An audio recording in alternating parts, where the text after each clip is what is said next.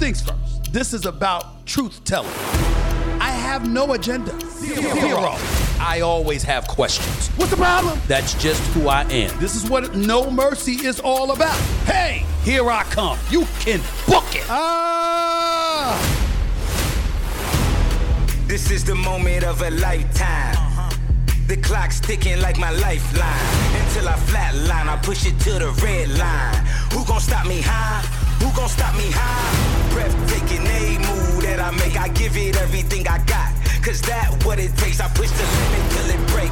The heart of the brave, the soul of a legend with the will to be great. Hold up. Welcome.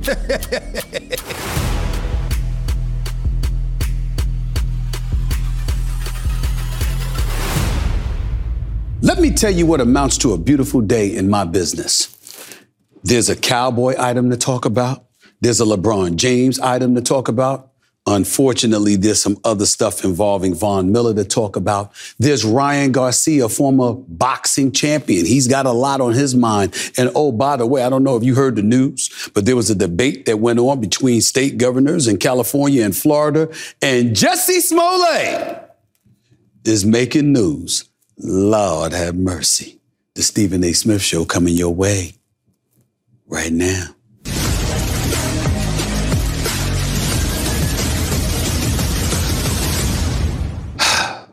What's up, everybody? Welcome to the latest edition of the Stephen A. Smith Show, coming to you at the very least three times a week over the digital airways or YouTube. As you can tell, I'm in my new studio.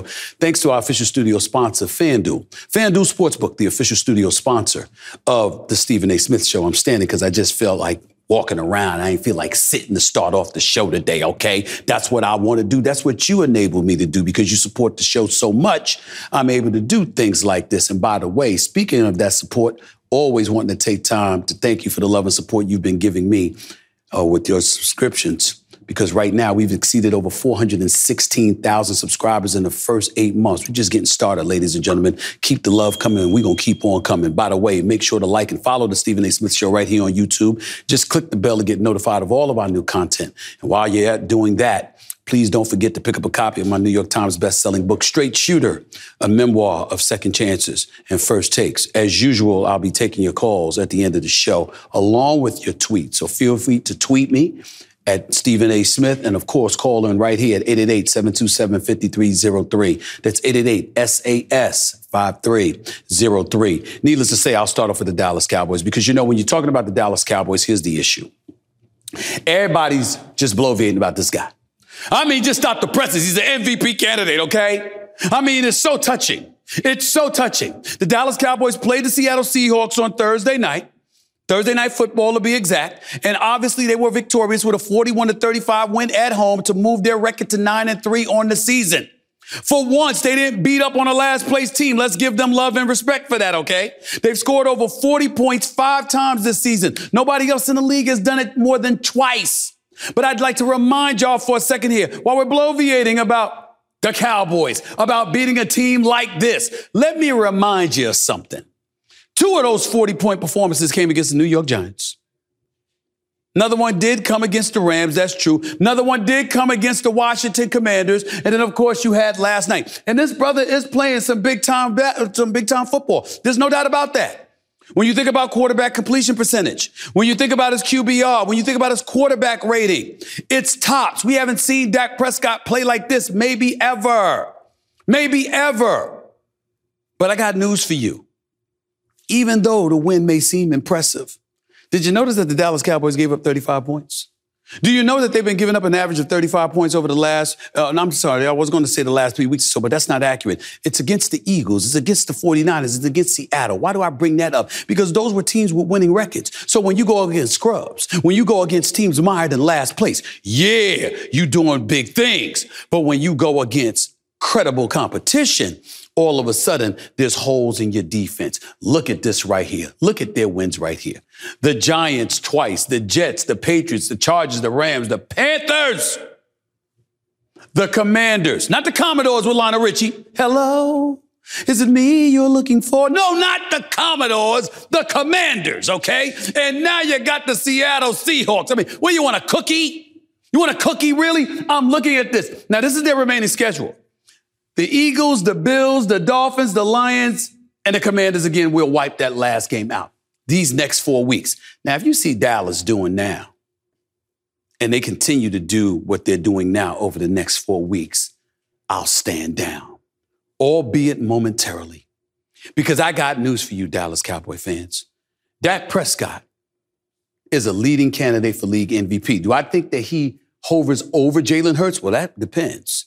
If he beats Jalen Hurts next weekend, that'd be different, or this week rather, that'd be different. If he doesn't, no siree. It's that simple. But even if that happens, even if Dak Prescott continues to light it up on a football field, I will remind you that September, October, November, and December, he always wins during those months, especially the month of December, before nosediving in January. I love it when y'all talk about him and the Cowboys like they're a finished product, like they've arrived. Like, oh my God, everything that just happened. It's not going to happen anymore. We're not going to lose in the first round. We're not going to get bounced out in the playoffs. We guess what? We're going to win the Super Bowl. You know we're going to win the Super Bowl next year, right? That's what Cowboy, Cowboy fans do. And you've been doing it since 1995. And you haven't even been back to an NFC championship game, let alone the Super Bowl. He looks really good here. Don't he look good? Look at him flexing. Flexing. You see him flexing. It's beautiful to see. Now. But you Cowboy fans out there know. And it ain't just from Stephen A. Smith, it's from this dude called Southern Steve. You know where I'm going, right? Y'all can talk all that nonsense all you want to. But down yonder there, in the new year, in the month of January, when the games really count, and the playoffs matter, and Jerry Jones is taking a different additional look at the dust on that birth certificate, blowing it and wiping it off, you're gonna have to show up. And we know you won't. That's Stephen A saying that. Could I be wrong? Sure. But I've been right for 28 straight years. Most of y'all would bet on me before you bet on the Cowboys. And you know it. I'll see you in the new year. Let's move on. Another subject transitioning, hard transition, is to Buffalo Bills linebacker Von Miller. That brother right there. Super Bowl champion 2015 with the Denver Broncos. Super Bowl champions a couple of years ago with the Los Angeles Rams. One of the elite pass rushers the game has ever seen. Well, I don't know if you heard the news, but he recently turned himself into authorities on Thursday after he was accused of assaulting a pregnant woman and a warrant was issued for his arrest. Now, just to get the intel nuggets out of the way, Miller turned himself into the Glenn Heights Police Department hours after the warrant was issued, and he immediately posted $5,000 bond and was released. Why am I bringing this subject up? Because recently, over the last few days, I had to address a subject involving Josh Giddey of the Oklahoma City Thunder of the National Basketball Association. So considering that and juxtaposing that to this story about Josh Giddey compared to Von Miller, I want to take a moment to explain to everyone the difference of why we, meaning people in the media, can discuss this matter and not the drama that is surrounding NBA player Josh Giddey. I showed him there. You saw his face. You see his face right now. He's been accused of messing around with an underage girl. But in his case, ladies and gentlemen, there's an investigation. The NBA isn't talking. He's not talking. The Oklahoma City Thunder, the NBA team he plays for, is not talking. The family nor the girl he's alleged to be involved with are talking. No one knows. So when that report comes out, and there's an investigation and an allegation. That is all you could say. In the case of Von Miller, It's a different animal. Because Von Miller had a warrant out for his arrest. Law enforcement filed papers. Law enforcement forced and compelled him to turn himself in, where he was ultimately able to post bond and depart. And now the National Football League is looking into it because they have something called the Commissioner's Exempt List, where ultimately you could get yanked off the field and not allowed to play. So you see why we would be able to talk about that a bit more extensively than the conjecture that we would have to rely upon if we were talking about Josh Giddey. This is what I'm trying to tell y'all. I want you to understand there's a difference. And I want the players out there. I want the professional athletes, the former professional athletes like the Dez Bryants of the world to take these notes. We might sit up there and judge what we're seeing. We might sit up there and even have the temerity, the unmitigated goal to tell you what we think you should have done based on your exploits and what you could bring to the table. But you know what we would never do? Go out onto the field and try to show you what the hell you should be doing. Y'all don't understand. That's the equivalent of what y'all doing hopping on social media trying to tell journalists how to be journalists. You can't say everything. Every truth isn't made to be told prematurely. Sometimes you have to wait. Sometimes that's the way it goes. That's all I was trying to say, Dez. I don't want to disrespect you. I don't want to come at you the wrong way, got too much respect and adulation for you. I just want you to know stepping into this lane where you're trying to tell journalists like Malika Andrews and others how they're supposed to do their jobs, proclaiming that they did it one way for somebody without doing it some way for another, without having all of the information available to you, just ain't wise, my brother. It just ain't wise. Let us move on. Before I get on out of here and go to commercial break and bring back my interview with lightweight, former lightweight champion Ryan Garcia, I'd be remiss in neglecting to bring up the one and only LeBron James of the Los Angeles Lakers because of something he recently told reporters about his eldest son, Bronny James. For those of you who don't know, Bronny James plays in his first basketball game for USC. If that were to happen on a day when the Los Angeles Lakers are also scheduled to play, LeBron James made it very, very clear he would not choose to play with the Lakers because instead he would look to go and watch his son play. Listen to LeBron James' explanation here, please. You know, I'm looking forward to his first game whenever whenever he's cleared and whenever he's ready to have his first game. Um, I already told my teammates um, that if they play on the same day we play, and then I'm gonna have to catch them next game. So Damn right. Yeah, I told you. I'm, I told y'all I'm playing. That's right. Uh, family over everything, champs. I love y'all. Family over everything. He's absolutely right. Now we know about the heart issue that Bronny James had months ago, where he collapsed and ultimately had to be rushed to the hospital. And LeBron James and the LeBron James family rushed to the hospital to be by his side to make sure that he was okay. We didn't know whether or not he was going to be okay, to be quite honest with you. We're still devoid of the proper explanation as to exactly what happened to him. Nevertheless, the best medical coverage anybody could buy in all likelihood, medical treatment anybody could buy in all likelihood, was obviously accorded to him, and he seems back, spry, as spry as ever, and ready to go sooner than later for the USC Trojans, who are five and two on this season.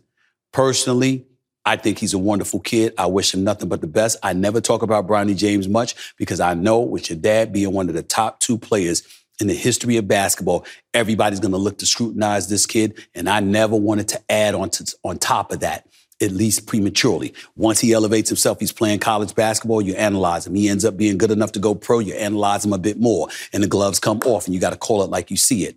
But I always wanted to give a kid like him the chance to go out there and perform.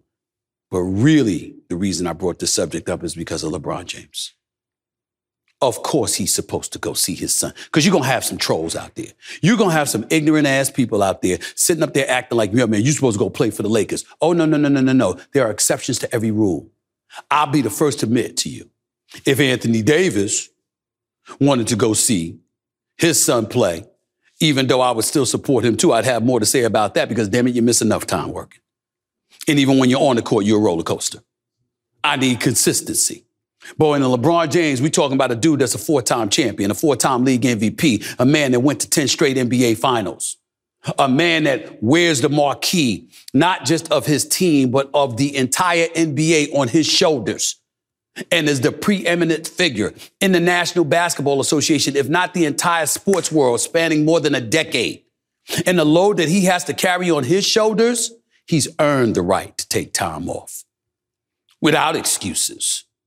But if you're going to have an excuse, it doesn't get any better than this. I can't, I can't deny it. Everybody should want to see Bronny James when he debuts for the USC Trojans. I know I'd want to see him. And if I feel that way, and if most folks out there feel that way, imagine how his daddy is supposed to feel. Congratulations to LeBron James and his lovely wife and kids. Support that young man. Bronny James, Go handle your business, baby. Wishing you nothing but the best. When we return, it's time for me to speak to junior welterweight contender, the one and only Ryan Garcia, on his upcoming fight against Oscar Duarte. Spoke to him a few days ago. Make sure I'm going to air that interview for you now because he's fighting tomorrow night, and I can't wait to see him try to avenge his defeat to Gervonta Davis. It ain't a direct vengeance. That's not going to happen. He's not fighting Gervonta Davis but he's fighting. Let's see what he's got. Moving up in weight to do it as well.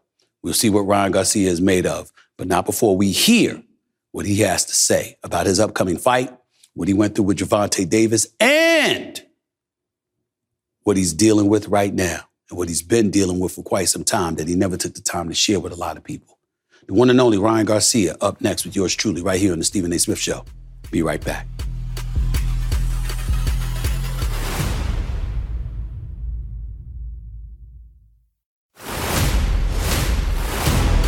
This is the moment of a lifetime.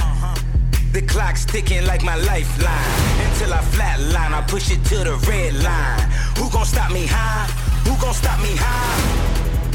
My next guest has been ranked one of the best active lightweight boxers on the planet with a record of 23 and 1, 19 knockouts, by the way.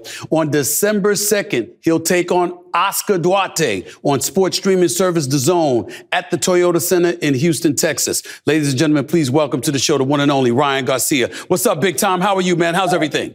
Hey, what's up? How you doing? Uh, I hope Good. Thank you for having me on. Now, please, my pleasure, my pleasure. I've been waiting to talk to you for a long time. First of all, how are you feeling? How are things going in your life right now? First things first.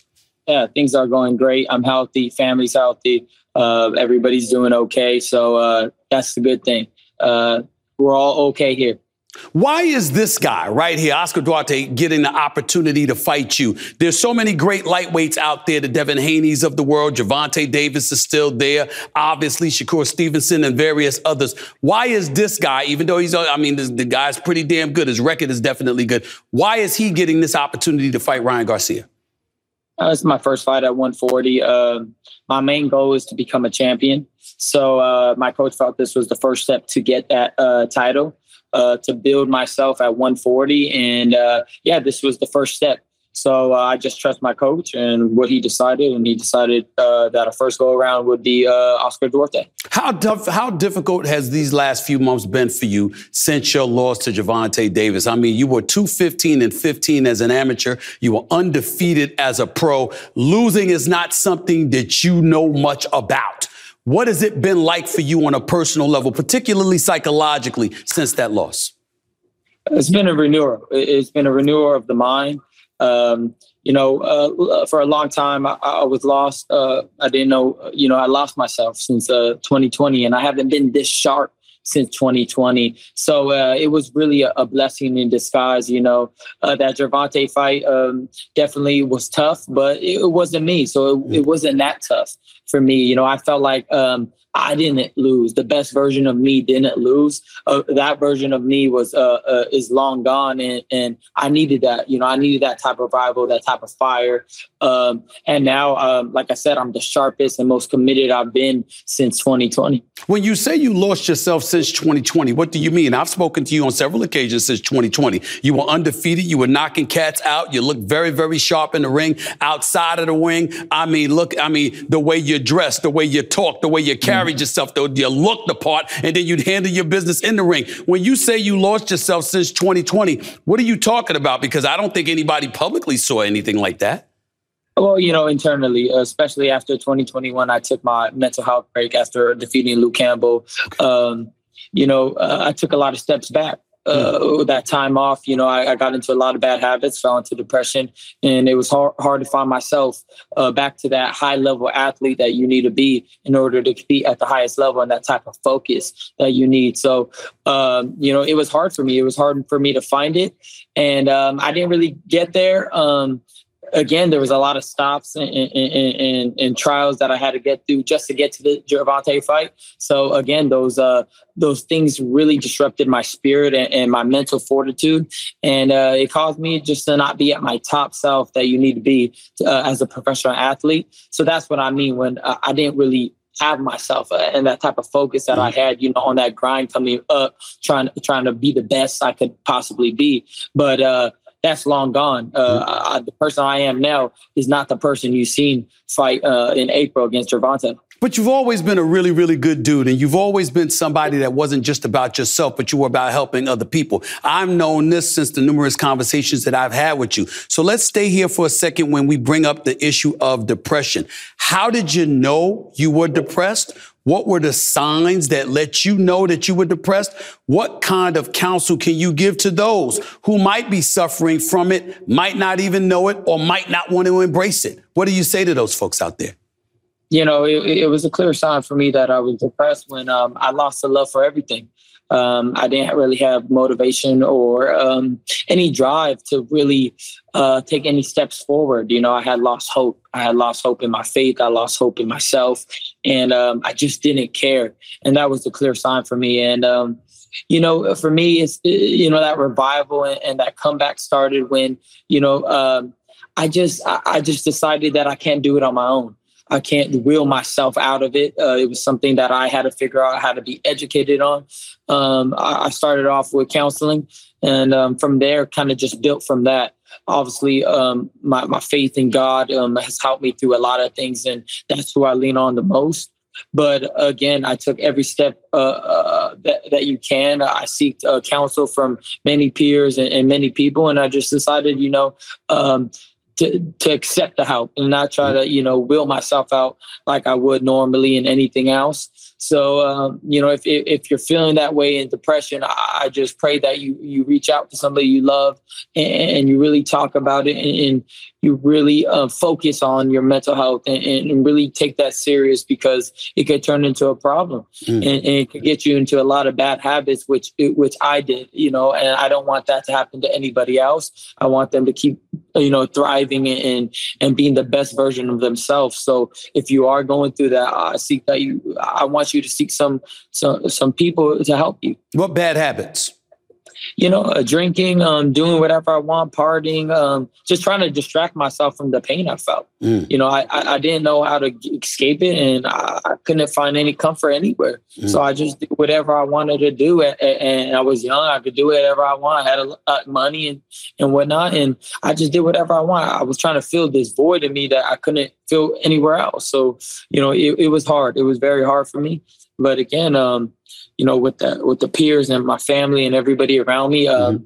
uh, they helped me get through it. Did a depressed version of Ryan Garcia is that what walked into the ring with Gervonta Davis? You know what? Um, a, a, defeated Ryan Garcia mentally uh, walked into that ring. You know, um, a, a one that was deprived of, of his body, was deprived of his, you know, his physical strength, and and ultimately not the best version of Ryan Garcia. Mm-hmm. Was definitely not in that ring uh, come April. Um, I dare Gervonta to fight me at the right weight and in a healthy aspect, and I, and I would love to do it again. Again, I'm not saying that to do it right now, but I'm saying let me let me show everybody how I'm coming at 140. Let me show this new version. You know, uh, let me prove to everybody that that first go around wasn't the best version of me. That's what I'm saying. You know, mm-hmm. Gervonta Davis, let's let him have his shine right now. He deserves it. He was on point that night. So um, for me, I just know at my best version, he can't beat me. Um, but I have a lot to prove since that loss. So mm. I'm ready to do that. Now you're fighting at 140 now. You fought Gervonta Davis at 136. Am I correct? Yes. Yes. And you walked into that fight, and I remember talk, you talking in, thereafter about how much weak you are. I'm not really here to talk about Gervonta Davis with you. That loss happened. The one thing that I will say is this as a boxing fan, as somebody who is a fan of yours, I watched you. I found myself disappointed in your performance that night only from the standpoint like you were coming at him. And I'm saying, wait a minute, this cat is lightning quick. He's the shorter, stockier fighter. He fights naturally. He doesn't feel drained at that 135, 136 pound weight. Let the dude stalk you, counterpunch, use your quickness, your jab, your speed. And none of that seemed to be there that night. It was like you were coming to him and walking into ultimately getting caught by that liver shot that got you. Is my breakdown of that accurate in your estimation? Oh yeah, um, I, I, would say that um, it's pretty accurate. You know, um, my mindset wasn't that though. My mindset wasn't to win the fight. I, I, I was so just I just wanted to knock him out because um, at, at, at, that state, I just knew that I wouldn't be able to last 12 rounds. You know, um, mm. I did go into the ring um, with a separated rib and I went into the ring with depletion. But again, I, I had a mindset where if I catch him, I'm going to go after him. And obviously that was my downfall. But you're spot on on that. You know, um, I should have boxed him. I, I should have been more, you know, I should have took it as a fight, you know, as a boxing match. I took it as like, I'm gonna go try to knock this dude out. Um, and, and that was my downfall. So you're spot on of, of that. Um, it was just, it, was weird. You know, I, I, felt like, you know, with the mole in my camp, I, I who, who, can I trust? I mean, I didn't know who I could trust. There's only three people in the gym right. when certain things happen. And um, it was hard for me to trust my team. It was hard to me to you know, trust anything at that point. I didn't know what to to, to believe. I didn't know who to listen to. Um, but yeah, you're spot on on that. In the aftermath of the fight, one of the things you mentioned was your team, and you talked about. I remember reading about the word betrayal. I remember reading that you felt like nobody was there for you when you had lost the fight from your camp, that Gervonta Davis's camp seemed to care more about you than the people that you had employed that was working in your camp. As we sit here today and you reflect on all that you've been through, the depression, the therapy and everything else, do you still feel that way or are you of the mindset that it was more about you and how you were feeling as opposed to what your team may have done or may not have done to you or for you?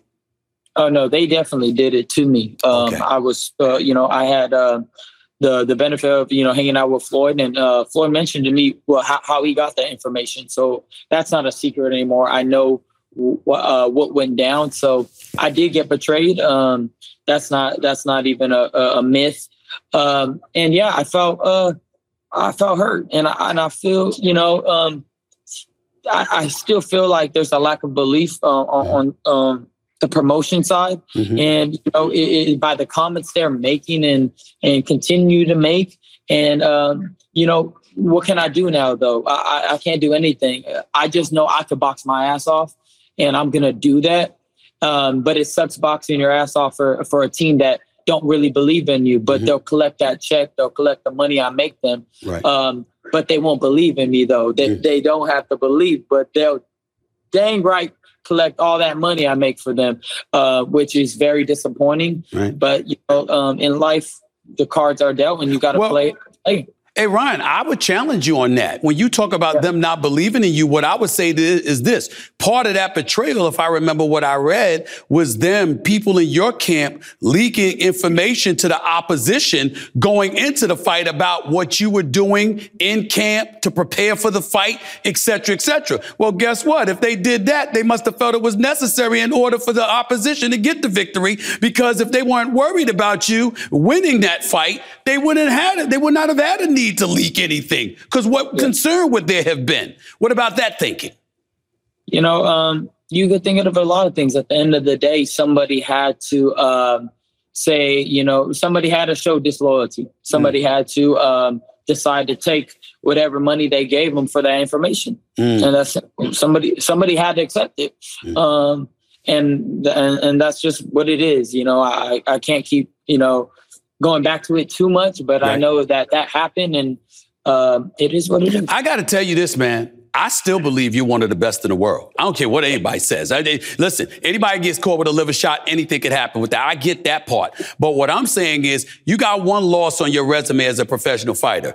Losing to Gervonta Davis is no shame for crying out loud. You can come back. You can avenge that. You can fight against other elite fighters. And obviously you got a long, healthy career ahead of you, assuming you handle your business. So this guy, Oscar Duarte, tell me about this fight coming up against him December 2nd in Houston. What you think about him and what you need to be concerned about going up against this cat. You know, uh, Oscar Duarte is a tough fighter. Um, he's a come forward fighter.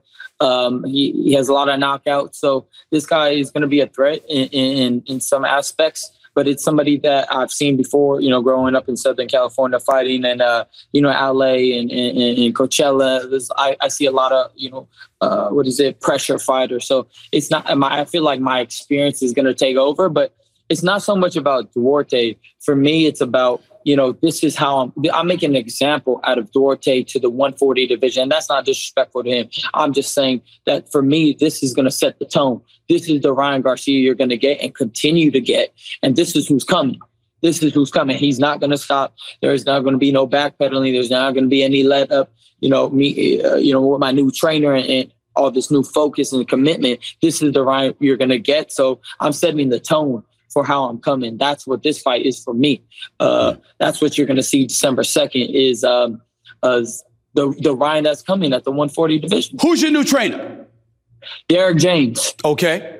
Okay. Yes, he also trains Errol Spence yes. Jr uh, um, and, and Frank Martin and some other guys. Yeah, Frank Martin. Frank, Frank Martin's no joke. I like Frank Martin. I thought that's a fight that you could. I think I still think that's a fight that you could have down the road because I think Frank Martin is a pretty damn talented fighter. But I, I'll get back to you because you talk about no backpedaling. I'm like Ryan Garcia. What's wrong with that? You got a long jab. You got lightning quickness. You got power in either hands. What's wrong with stepping back and catching the cat while he's trying to come up to you? That's my concern about you, Ryan Garcia. That's my concern.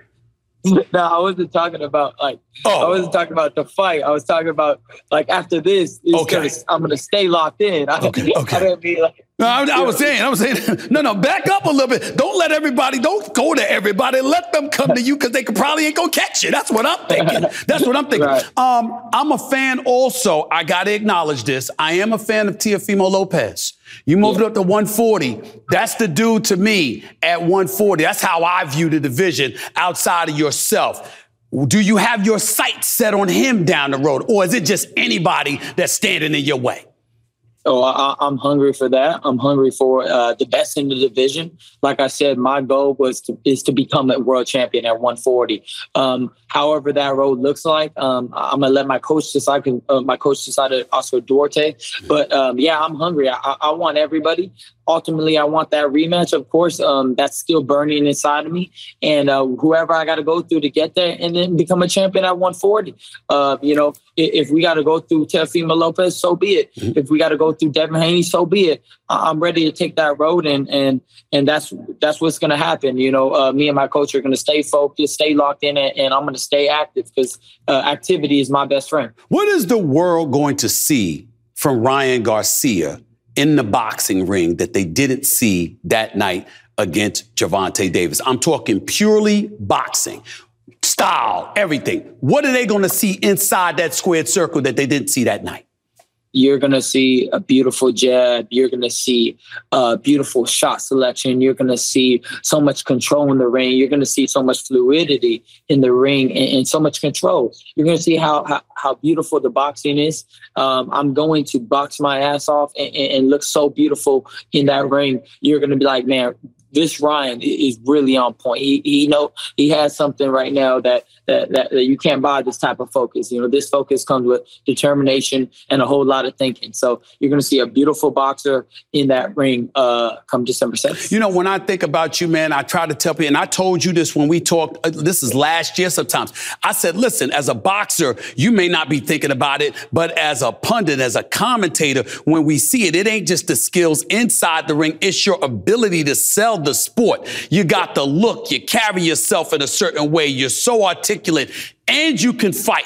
I was thinking going into that fight against Gervonta Davis, oh my God, he wins this fight. He is the face of boxing because everybody's going to clamor to him. And I, and to me, it was comparable in terms of what I was envisioning anyway to Sugar Ray Leonard when he came into the game in the 80s and how all the advertisers and sponsors and just the world gravitated towards him.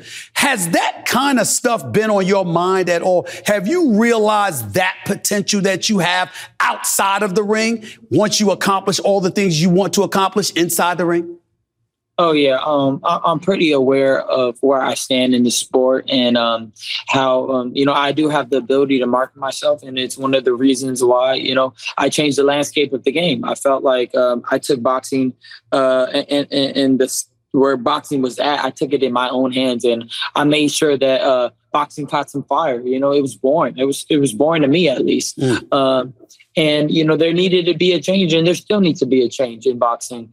Um, I feel like I have the blueprint, and I know how to maneuver in this generation, and, and, how to pioneer it, and how to lead these fighters into you know getting the money they deserve, and, and putting back power to the fighters. Yeah. Um, promoters are a little outdated in their thinking, mm-hmm. um, and they need to just trust, trust, trust the young minds, and, and come together and, and, let go of their egos and figure something out. I've, uh, I view you. What, I view you as one of the people that literally, if you accomplish what you're after, you have the power to circumvent the promoters who have been controlling the sport and really take this sport to another level, to a level where I believe it's belong, it belongs. I'm very disgusted with promoters having taken over the sports because they repeatedly do not give us the fight that, that we want to see, which is why I support Jake Paul, not as a boxer because he doesn't get in the ring with boxers most of the time, which pisses me off. He needs to get in the ring with actual bike boxers, not strikers from MMA. That's just my position about, but I like him,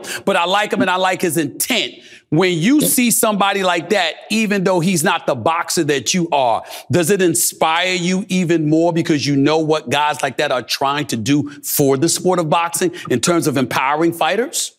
You know, I, I think that um, it's just more. Uh, it's just more fuel to what I've been saying. You know, um, how you could take your your your brand and, and, and you get the power. You know, you're putting yourself in the driver's seat. And um, Jake Paul is a great example of it. Um, he didn't box his whole life, but again, um, he's in the position to make big fights happen, and he's taking the sport serious, which I will give him credit for. Um, I think that he that is again true. has the right uh, blueprint on how to promote a fight, how to market himself, and he doesn't need a promoter. Um, I'm not saying that you complete disregard every promoter in the world, but I think that they need to be more open. So, Ron, with all of that being said, at this stage and point right now, I know what you're hoping for. I know you're incredibly confident at 140. Is that a weight you plan on staying at? Or are you of the mindset, I'm moving up? I'm watching a Terrence Crawford go against Errol Spence at 147. I'm seeing Boots Ennis waiting for a chance at Terrence Crawford. I'm, ta- I'm hearing Charlo talking about moving down or having Crawford move up to 154. You're hearing all of this noise and the money fight seem to be at 147, at least for the moment. Is your intent to stay at 140 and just build that division? and own it, or you have different aspirations? You know, um, I feel like um, you know where my mind and my heart is that I, I, feel like anywhere between 140 and 147. Got it. I, I think that's where I'll, I'll, be able to dominate. Um, again, they need me to make a big fight. Um, so they're all going to have to see me sooner or later. Um, and, and, that's my mindset. You know, um, do I want to become a world champion at 140 though? That's my goal. Um, and then everything else will take place when it takes place. But again, become a champion. I did what I wanted to do into, when I came into the sport, which was get everybody to know my name. I wanted to do a super mega fight and make the fight happen. I did that, but now I want to become a world champion. I want to solidify myself as a champion. I'm tired of these people saying you're not a champion. Man, anybody could be a champion if they really wanted to. Well, not anybody, but uh, it's it's easy to maneuver their way. You know what I mean? Um, in in this day and age, at least, when when I hear world champion, I think you fought the best guy, the Right. one that holds the legitimate title. But again, I'm not going to get too much into that. But uh, my whole goal right now is to become a world champion, legitimately beat a Teofimo Lopez, a Devin Haney, whoever is at 140, and then see where where, where life uh, where life goes from there. If somebody said to you, championship at 140, another title at 147, or a rematch against Gervonta Davis, what do you want more? Hmm. Let me think about this one. Yeah, take your time. I think I think that um I think me becoming a 140 champion, 147 champion is is is what I want, and, and I think that I need that. I need that. Mhm. So that's what I, I'm hungry for right now because that Gervonta fight is going to happen. Mhm. That's going to happen. I, that will play its part when it plays its part. But for me, it's it, it, it's having some substance under me because I've always been a champion since I was young. You know, I was a national champ. I did make the USA team. I am a winner. I have been at the top. Um, True. And I plan to do that. I, I plan to do that now again. So that's where my heart is at. Um, that Gervonta fight, whenever, however. But first, let me let me let me build that up again because I know people. You know, they have that taste in their mouth. You know, from that last fight. Mhm. But again, I'm ready to wash that out, become a champion, and then let's run it back. December 2nd, Toyota Center, Houston, Texas, Oscar Duarte versus the one and only Ryan Garcia. Ryan, let me say two things to you before I let you go. First of uh-huh. all, I'm rooting for you. You're, you're one of the best things to happen in boxing. I've gotten to know you over the years. I'm always a fan of yours, and I want you to know, and I want all the boxers out there to know, listen, there's a lot of stuff, a lack of appreciation that folks out here have for elite boxers in the world today. I want you to know that this place, the Stephen A. Smith Show, is always a home for y'all. So I'm wishing you nothing but the best. Anytime you want to come through and rap to me about anything, feel free. The door is always open, my brother, and I wish you all the best. Thank you so much. Uh, you're a big inspiration throughout the years, man. Love watching you. You're a legend. You know that. Um, and I'm blessed to be part of your show. Thank you so much. I appreciate it. All the best. Good luck. Handle your business December 2nd.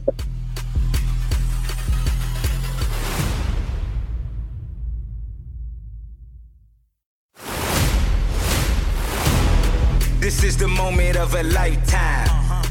The clock's ticking like my lifeline. Until I flatline, I push it to the red line. Who gon' stop me high? Who gon' stop me high? Welcome back to the Stephen A. Smith Show. Before I get to the calls and the tweets and everything else, I had to reflect back on what transpired on national television last night, courtesy of Fox News Channel.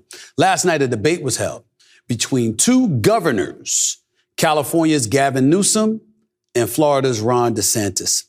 The highly unusual debate, moderated by Fox News host Sean Hannity, was billed by the network as the quote, Great Red State versus Blue State debate. First things first, got to take a moment to give my man Sean Hannity his props. He deserves it because he came out, he started the debate by saying, You know who I am, you know how I feel, you know where I stand on the issues. So he put that out there on Front Street. Then said, But this ain't about that. This is about these two governors sparring against one another because ideologically, they're on opposite sides of the fence. DeSantis is a staunch conservative and Republican. Obviously, Gavin Newsom is a very, very big liberal. And we saw a very heated debate. But here's what it comes down to, ladies and gentlemen.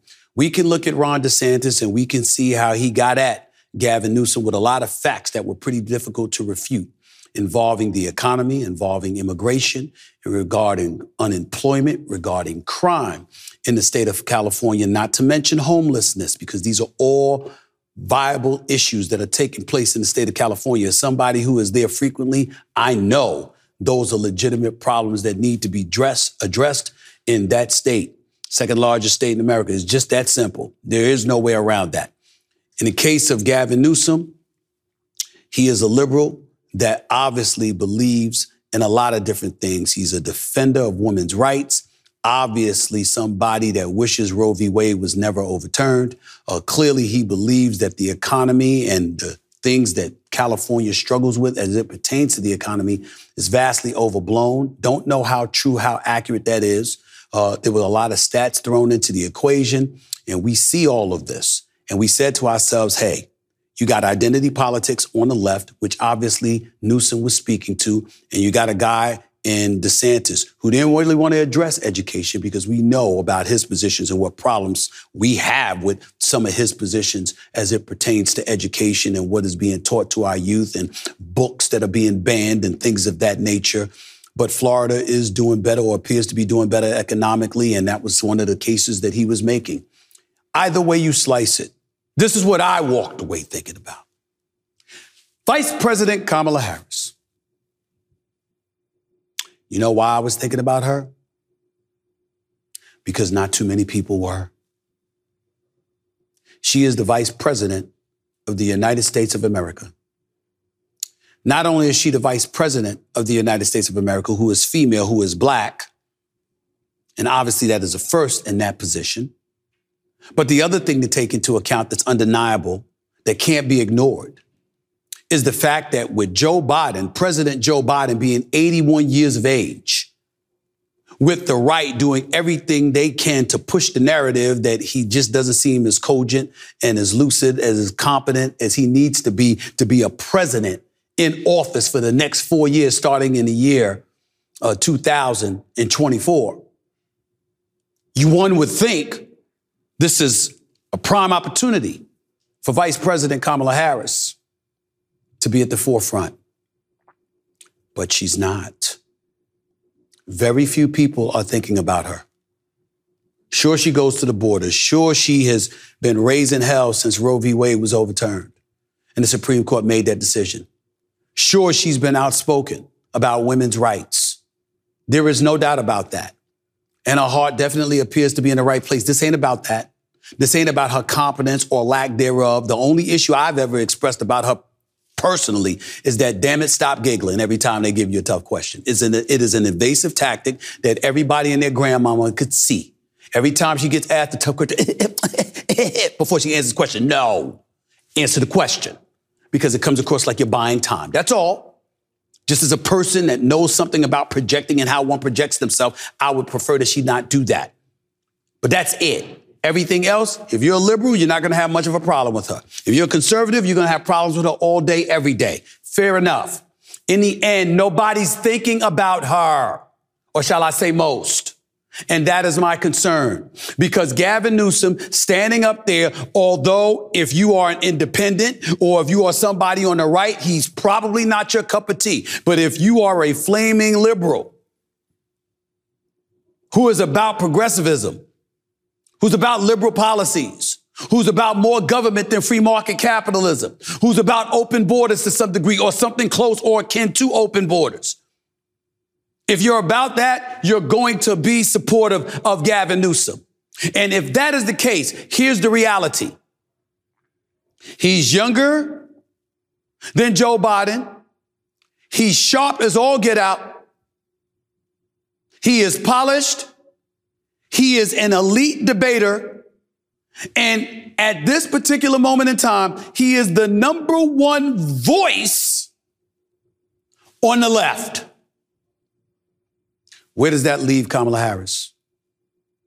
Gavin Newsom says he's not running for office in 2024. Everybody looking at him versus DeSantis is assuming it's 2028. In the end, what it comes down to for me is this we have a black woman leading the Senate as the vice president of the United States of America, who no one is thinking about. What you gonna do, Kamala Harris? What you gonna do about that? Because whatever it is you're gonna do, it needs to be quick.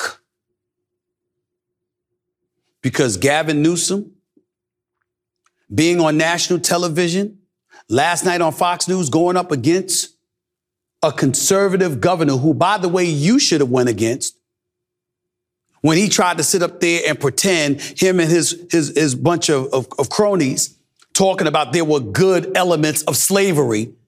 You should have been the one debating him, in my opinion. You should have pounced on that opportunity to stand in front of that man and debate him on that issue alone. But Gavin Newsom was the one there last night.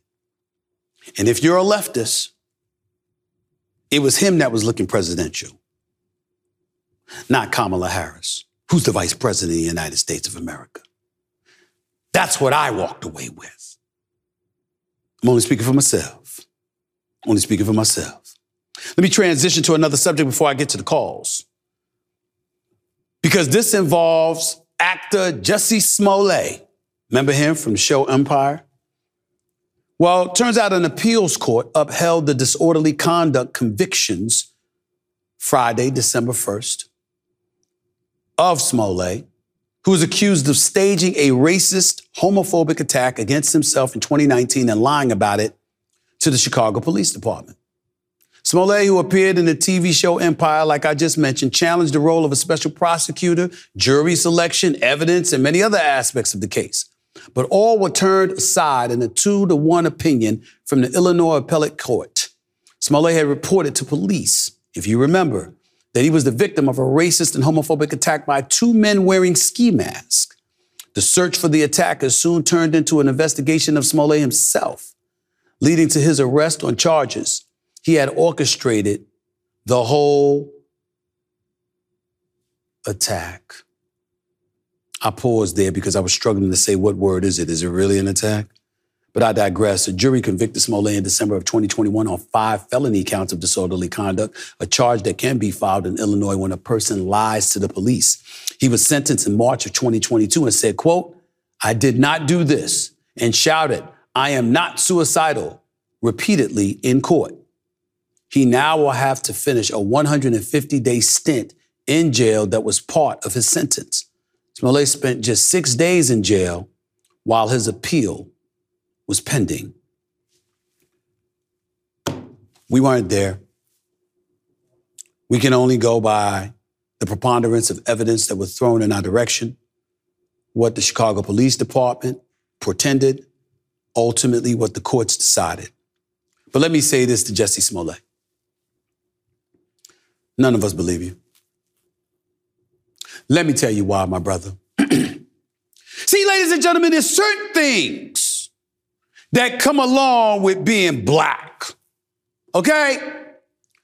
Number one, when you black, and I know I'm supposed to say when you're black, but I'm engaging in Ebonic language here for a second. When you black, you don't go out in freezing temperatures at two o'clock in the morning or somewhere around that time in Chicago to get subways.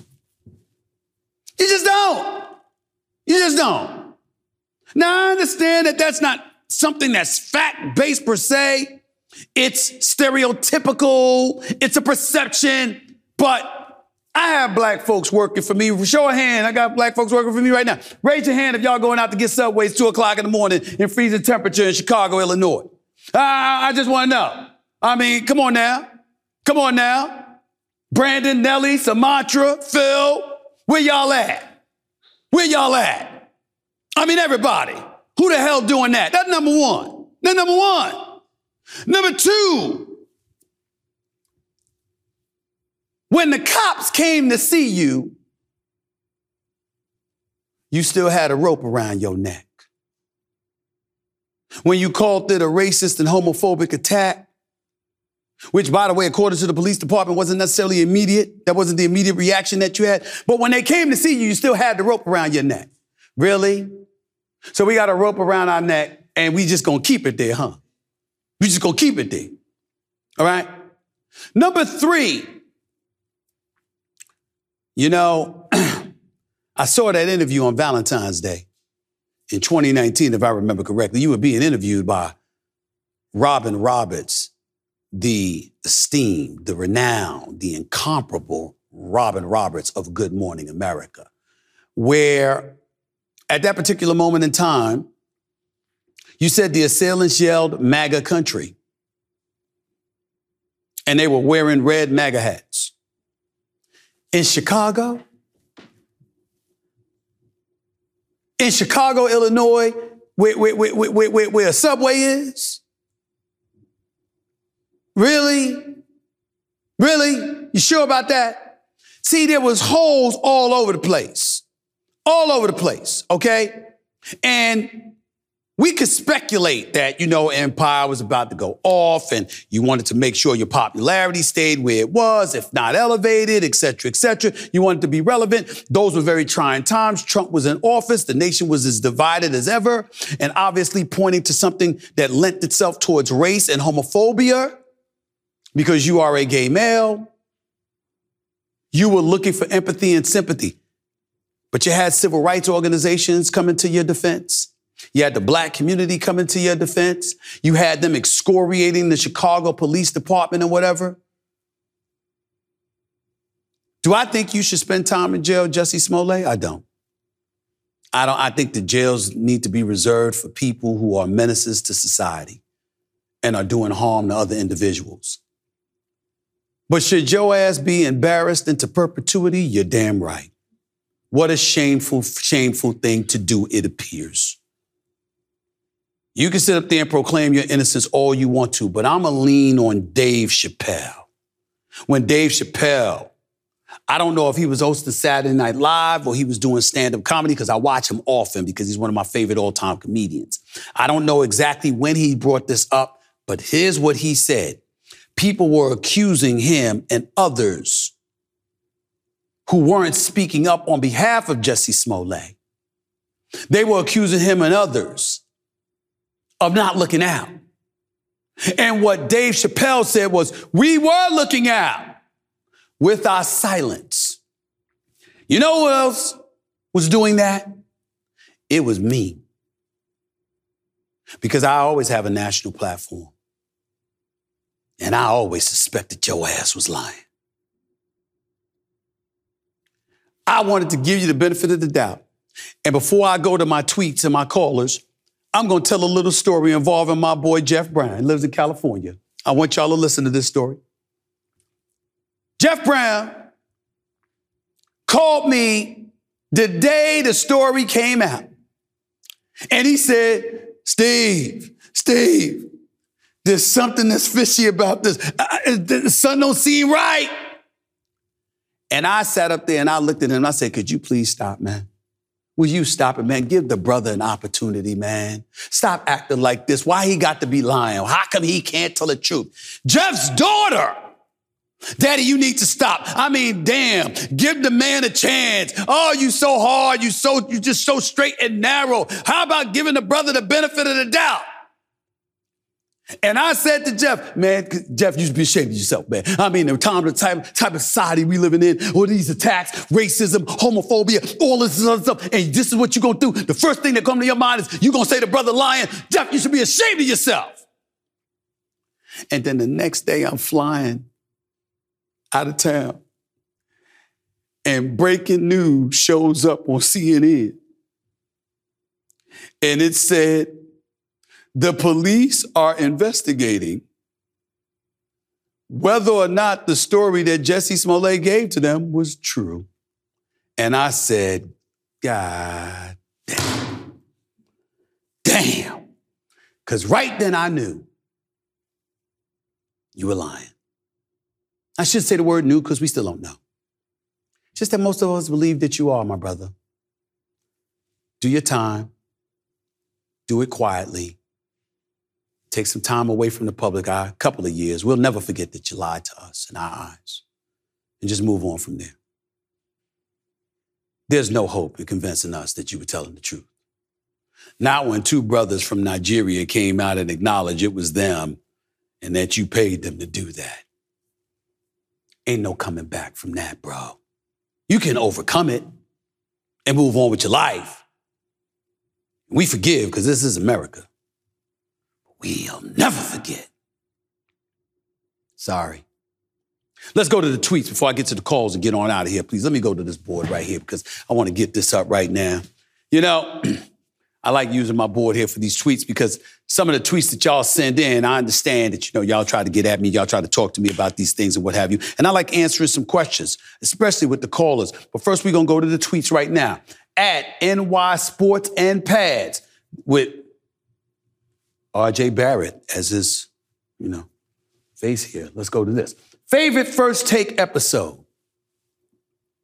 I have many, many first take episodes because I love doing my episodes always. I love working with Mad Dog Russo. I love working with Dan Orlovsky, Ryan Clark, Swagu's, my boys. Ryan Clark is there. I'm sorry, Shannon Sharpe is there right now as well. Me and JJ Redick going at it one minute. Me and per- Kendrick Perkins going at it another minute. Love it all. Love it all. But I have to admit, I have to admit, there are three shows that stand out. One was when I was on the air with Skip Bayless years ago. After LeBron James had caught the cramps in San Antonio during the NBA Finals in like 2014, and DJ Khaled came on the show, and he was like, "Yo, yo, it's not gonna be. We gonna handle our business. It's not gonna be like some conspiracy with the AC not working and all of this other stuff." And Skip Bayless with Kerry Champion hosting the show, Skip Bayless looked at him and he was like mocking them like, how do you know? How do you know about this? Who are your sources? And DJ Khaled said, the streets.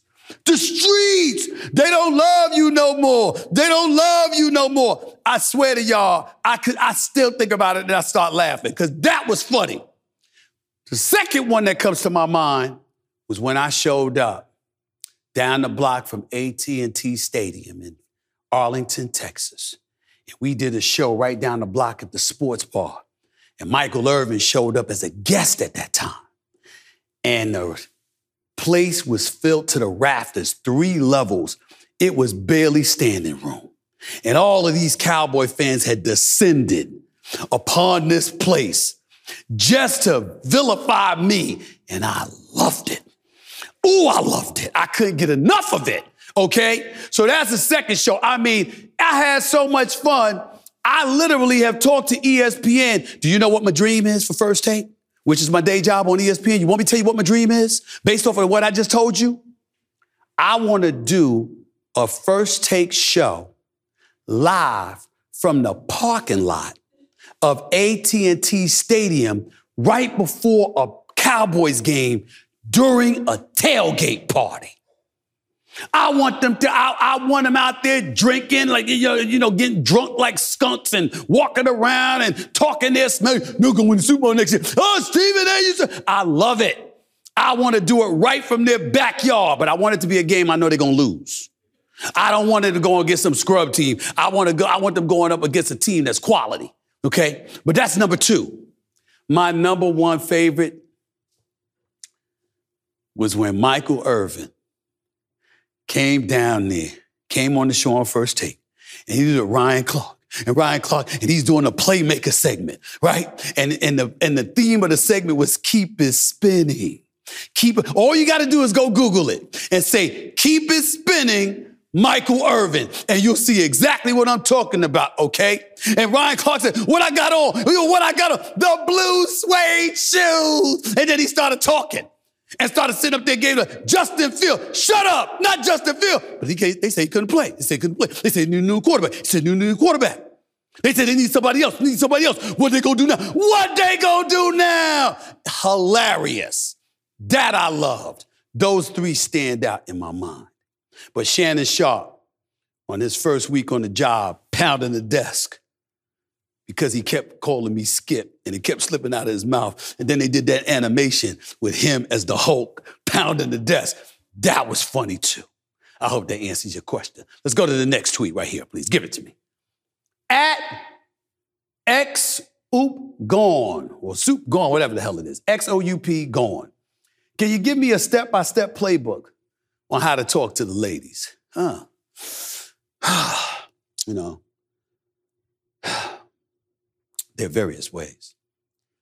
You know, it depends on the lady. You don't just walk up to everybody the same way. You have to measure the look of a woman. Some women look at you like they are not interested at all. Some women look at you like, I don't know you, and I'm scared because they're threatened by everything. And so it's not just about approaching them, it's where you approach them. They have to be in confines where they're comfortable and they don't perceive you as a threat. So that ultimately goes a long way too. A simple hello definitely works. If you have something complimentary, but not off putting or offensive to say, that would help as well. A lot of times you can you go up to a woman, don't go up to her and be like, Lord have mercy, that body, the good Lord, I can't get. Nope, that's just classless. That doesn't work because you've already objectified her. And usually grown ass women don't like that. But if you sit back and she got on a nice outfit or she not on a nice clothes, that looks sensational. You really, really do look special. And then if the door is open based on how she greets you, my name is such and such. What is your name? And just tell her, I think you're a very, very beautiful lady. I just wanted to let you know that, okay? Very nice to meet you, and I hope that I have the opportunity to see you sometime. I'm not going to even approach you too aggressively right now because I don't want to be off putting and I don't want to be disrespectful. But if I ever get the opportunity again, I would love the opportunity to just sit down and talk with you. You know why? Because you gave her an out. She could say thank you and let you go on your way. But if she's interested, she might turn around and say, Well, you know what? I'm standing here right now and then she can converse with you and have a conversation. You might be lucky enough because all you're after is some level of communication that will facilitate additional communication. And then you take it from there. Don't try to get it all in one day. Slow your roll, be respectful, and be incremental with your steps. If she wants you to move faster, she'll let you know. Now get on out of here. I'm Stephen A. Next tweet, let's give it to me at Who's Breezy UK. Will you be playing the new GTA, Steven? Not really. Not really. Grand Theft Auto's big time. The game has a lot of hype, and the trailer drops Tuesday, December 5th. For those of you who don't know, I know you didn't think I knew that, but I did know that. I know you didn't think I knew that, but I knew it, okay? By the way, I also know they're hinting at a return to Vice City. And if they're going about a return to Vice City, that's like after 21 years. Now, check this out. For those of y'all who don't know about Vice City, it's like based off of essentially Miami, like a Miami Vice. Me, I stop at Miami. Because let me tell y'all something right now. And I don't know if y'all ever heard this, but if you haven't, I'm going to tell you. Miami is a vice. It really, really is. It really is. And it's a vice that some of us can't overcome. It's a vice that most don't want to overcome but it's a vice. Make no mistake about it. Grand Theft Auto returning to Vice City after 21 years. I hope that happens. It looks like that's going to happen. It looks like that's what that's all about. So guess what? I may not be playing it, but then again, I might, based on my nephews telling me to do it. I'm a busy man, got a lot to do, but it don't mean I don't know what's going on. It doesn't mean I don't know what's going on. Next up, what you got? At Keto with Annie. All right, as it's short for animation. Which borough has the finest women? Now you say borough, so I'm assuming you're a native New Yorker because when it comes to New York, it's the five boroughs. It's Queens, Staten Island, the Bronx, Brooklyn, and obviously Manhattan. Are you ready for this shocker? Are you ready for the shocker? What I'm about to break down to you. The finest women the, bur- the borough with the finest women is Manhattan. You know why I tell you Manhattan? You know why I'm telling you Manhattan? Take a guess. Let me tell you why it's Manhattan. Because everybody from Staten Island, the Bronx, Brooklyn, and Queens come to Manhattan. that's why. See, when you go to one of those other boroughs, that's who's there. But when you go to Manhattan, that's where everybody comes. You don't go to Manhattan and just see somebody from one of the boroughs. You see somebody from all of the boroughs. When you go to the Bronx, chances are it's going to be somebody from the Bronx. You go to Brooklyn, people in the Bronx ain't trying to go over to Brooklyn. You go to Brooklyn, people in Brooklyn ain't trying to hang in Staten Island. People in Staten Island ain't trying to hang in Queens. No. But everybody goes to Manhattan. Even cats out there in Long Island. They take in the Long Island Expressway all right, or the Long Island Railroad to the city. Everybody coming to the city. So if you want a taste of everything, if you want the perception of what a mosaic looks like, you go to Manhattan and you just hang around and you'll be surprised what you run into. Let's move over to take some of y'all calls, all right? Want to do that right here. You're sitting here live with Stephen A. Smith. 888-SAS-5303. That's 888-727-5303. Let's go to the calls. Let's go to Tyler in Minnesota. You're live with Stephen A. What's up, Tyler? Not much. How you doing, Steven? Talk to me, man. What's up? All right. So first off, I want to say congrats on the show and congrats on your book, Straight Shooter. Read it last summer. It was fantastic. Thank you. My question for you. Tell me why the Minnesota Timberwolves are the best team in the NBA and why Anthony Edwards is the best basketball player to ever pick up a ball. Well, first of all, Anthony Edwards is not the best player to ever pick up the basketball. He is a star.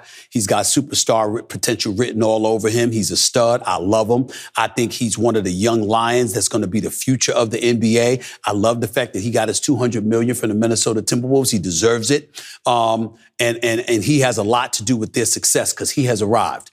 I would tell you that the combination of Rudy Gobert along with Karl Anthony Towns, Karl Anthony Towns is no scrub. The brother can play. He's a big man that could shoot. I really underestimated his ability. As long as he's healthy um, and his durability doesn't come into question, I think it's a plus for them. I question whether or not the combination of the two can get it done for you because you have that kind of size come in NBA playoff time teams will go smaller, forcing the big men to come out and guard them, knowing that they can't. And as a result, it would hamper Minnesota defensively, but you don't have the backups to offset when you go and take the big boys and bring them to the bench. And because you know that too much size is not necessarily going to be good for you unless you're going up against somebody like Denver or the Los Angeles Lakers. You're going to need to go smaller, and that's a challenge for the Minnesota Timberwolves. But they are a damn good young team. I love me some Anthony Edwards. I believe in this brother in, in all the ways that you should. And I'm very, very high on Minnesota's future. I just don't know if the Rudy Gobert, Karl Anthony Towns combo would work.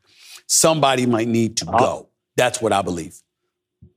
Yeah, we'll, we'll see what happens. But either way, we're rocking and rolling. And one last thing tell those producers at First Take to quit talking about the Cowboys so much. All right, let me ask you, let me you know what? I could cut you off and just edit out that comment, but I won't do that. What I would say to you is that either shut the hell up or be fair in what your assessment is. First Take, which is my day job, has 15 segments per show. We never do the Cowboys more than twice. So this notion that we only talk about the Cowboys is a flat out lie. We talk about a whole bunch of teams and a whole bunch of sports and issue related content. We've been number one for 12 years for a reason. There's no way in hell that we could have pulled that off if all we did was talk about the Cowboys. Get the hell over that. Stop that nonsense. That is a lie. Have a nice day. Brett, you're live with Stephen A. Brett in Orlando. Talk to me. What's up? Hey, Stephen A., how are you? What's going on, man? Talk to me. So a lot was made over the summer about the Damian Lillard trade saga and his demand to be traded to Miami. Okay. Is it possible that the Heat lucked out by not making the trade and keeping a future star like Jaime Jaquez Jr.? Um, who say they couldn't have kept? Who said they couldn't have kept Jaime Jaquez Jr.? I Yeah. think they could have kept him. That wasn't a deal breaker for Portland. Jaquez? That wasn't a deal breaker for Portland. They didn't feel like the Miami Heat had enough, no matter what. Tyler Herro was in those discussions. Okay, but the point is, you talk about Damian Lillard. Damian Lillard is one of the ultimate closers this game has ever seen. He's a superstar basketball player. Don't tell me that Miami would have been better off without Damian Lillard. I don't believe that for one second. Put Damian Lillard with Jimmy Butler and Bam Adebayo, and I'm telling you something right now. It's coming down between them and Boston to come out of the East. But because they didn't do it, I think it's going to be Milwaukee and Boston. And by the way, let's not sleep on Philly because what if Philly gets their hands on somebody like Zach LaVine? to join Maxey and Joel Embiid. What you think gonna happen then? We can't just be talking about Milwaukee and Boston if that happens. I tell you that. Uh, fair enough, but I think I'm Miami with Herro, he's out right now. He can come back. He's on the same level as a Zach LaVine, Tyrese Maxey No, type player. no, no, no. It's not that. You're thinking about the player. I'm thinking about what they bring to the table outside of just their offensive prowess. Zach LaVine is a bigger guy, and he's a skywalker. Now, Tyler Hero can put the ball up from three point range, But Zach LaVine could finish for you in an open court. He can guard bigger dudes. He has legitimate size on him. And the combination of him with a Butler, you know, with a Bam Adebayo, or if he were in Philadelphia, with him, with Maxey pushing the ball up the floor, playing at 100 miles an hour the way that he does, with Joel Embiid being a dominant big man that he is, Zach LaVine is definitely a plus. Now, I understand what you're saying, and I get where you're coming from because Tyler Herro is not far off, but he's undersized compared to Zach LaVine a little bit. And he's not the Skywalker that Zach LaVine is. He's a shooter. Fair enough. They're all box office players. They're not. Tyler Herro's not a. I love Tyler Herro. He's not a box office player. And Zach Jaime LaVine, by the way, and by the way, box Zach LaVine is not a box office player. He can. He has box office moments. But he's not a box office player. You got to be consistent in order to have that label. Appreciate the call. John in Cincinnati, you're live with Stephen A. Talk to me. John, are you there? John, going once. John, going twice. Goodbye, John. Kalen in Atlanta, you're live with Stephen A. What's up, Kalen? What's up, Stephen A? Talk to me. Uh, I have a question regarding the NBA. Do you believe NBA officiating is one of the biggest issues or load management throughout the entire NBA? Well, I think load management was a problem. Um, I think they're doing what they can to rectify that. That's why the in season tournament is in vogue right now. When it comes to the officiating, here's where it gets tricky.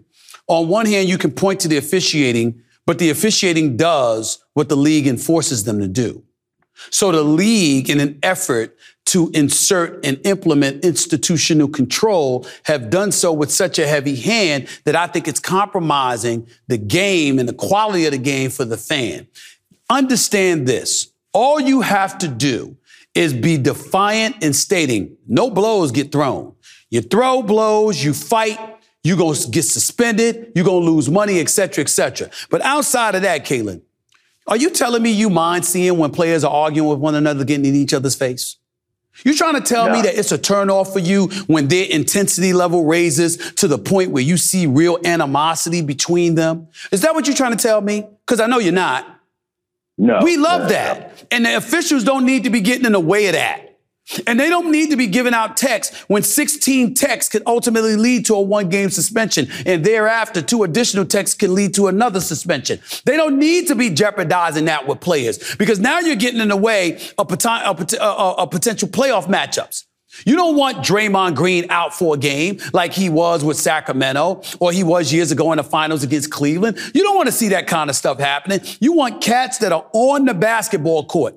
As long as they're not throwing blows, as long as they're not doing things to physically harm one another, but the intensity level raises and they really go at one another, just make sure that the fines are punitive enough to dissuade them from even thinking about engaging in fisticuffs because the money that it's going to cost them is really going to be bad. That's all you have to do. You don't have to do more than that. Where you get you in technical fouls or the referees can't take uh, players going off on them because they don't feel the referees are doing a good job. Get the hell over it. That's what you get paid to do the job for. I agree with you on that. All right. I, Appreciate All the call, Jonathan. Thank you.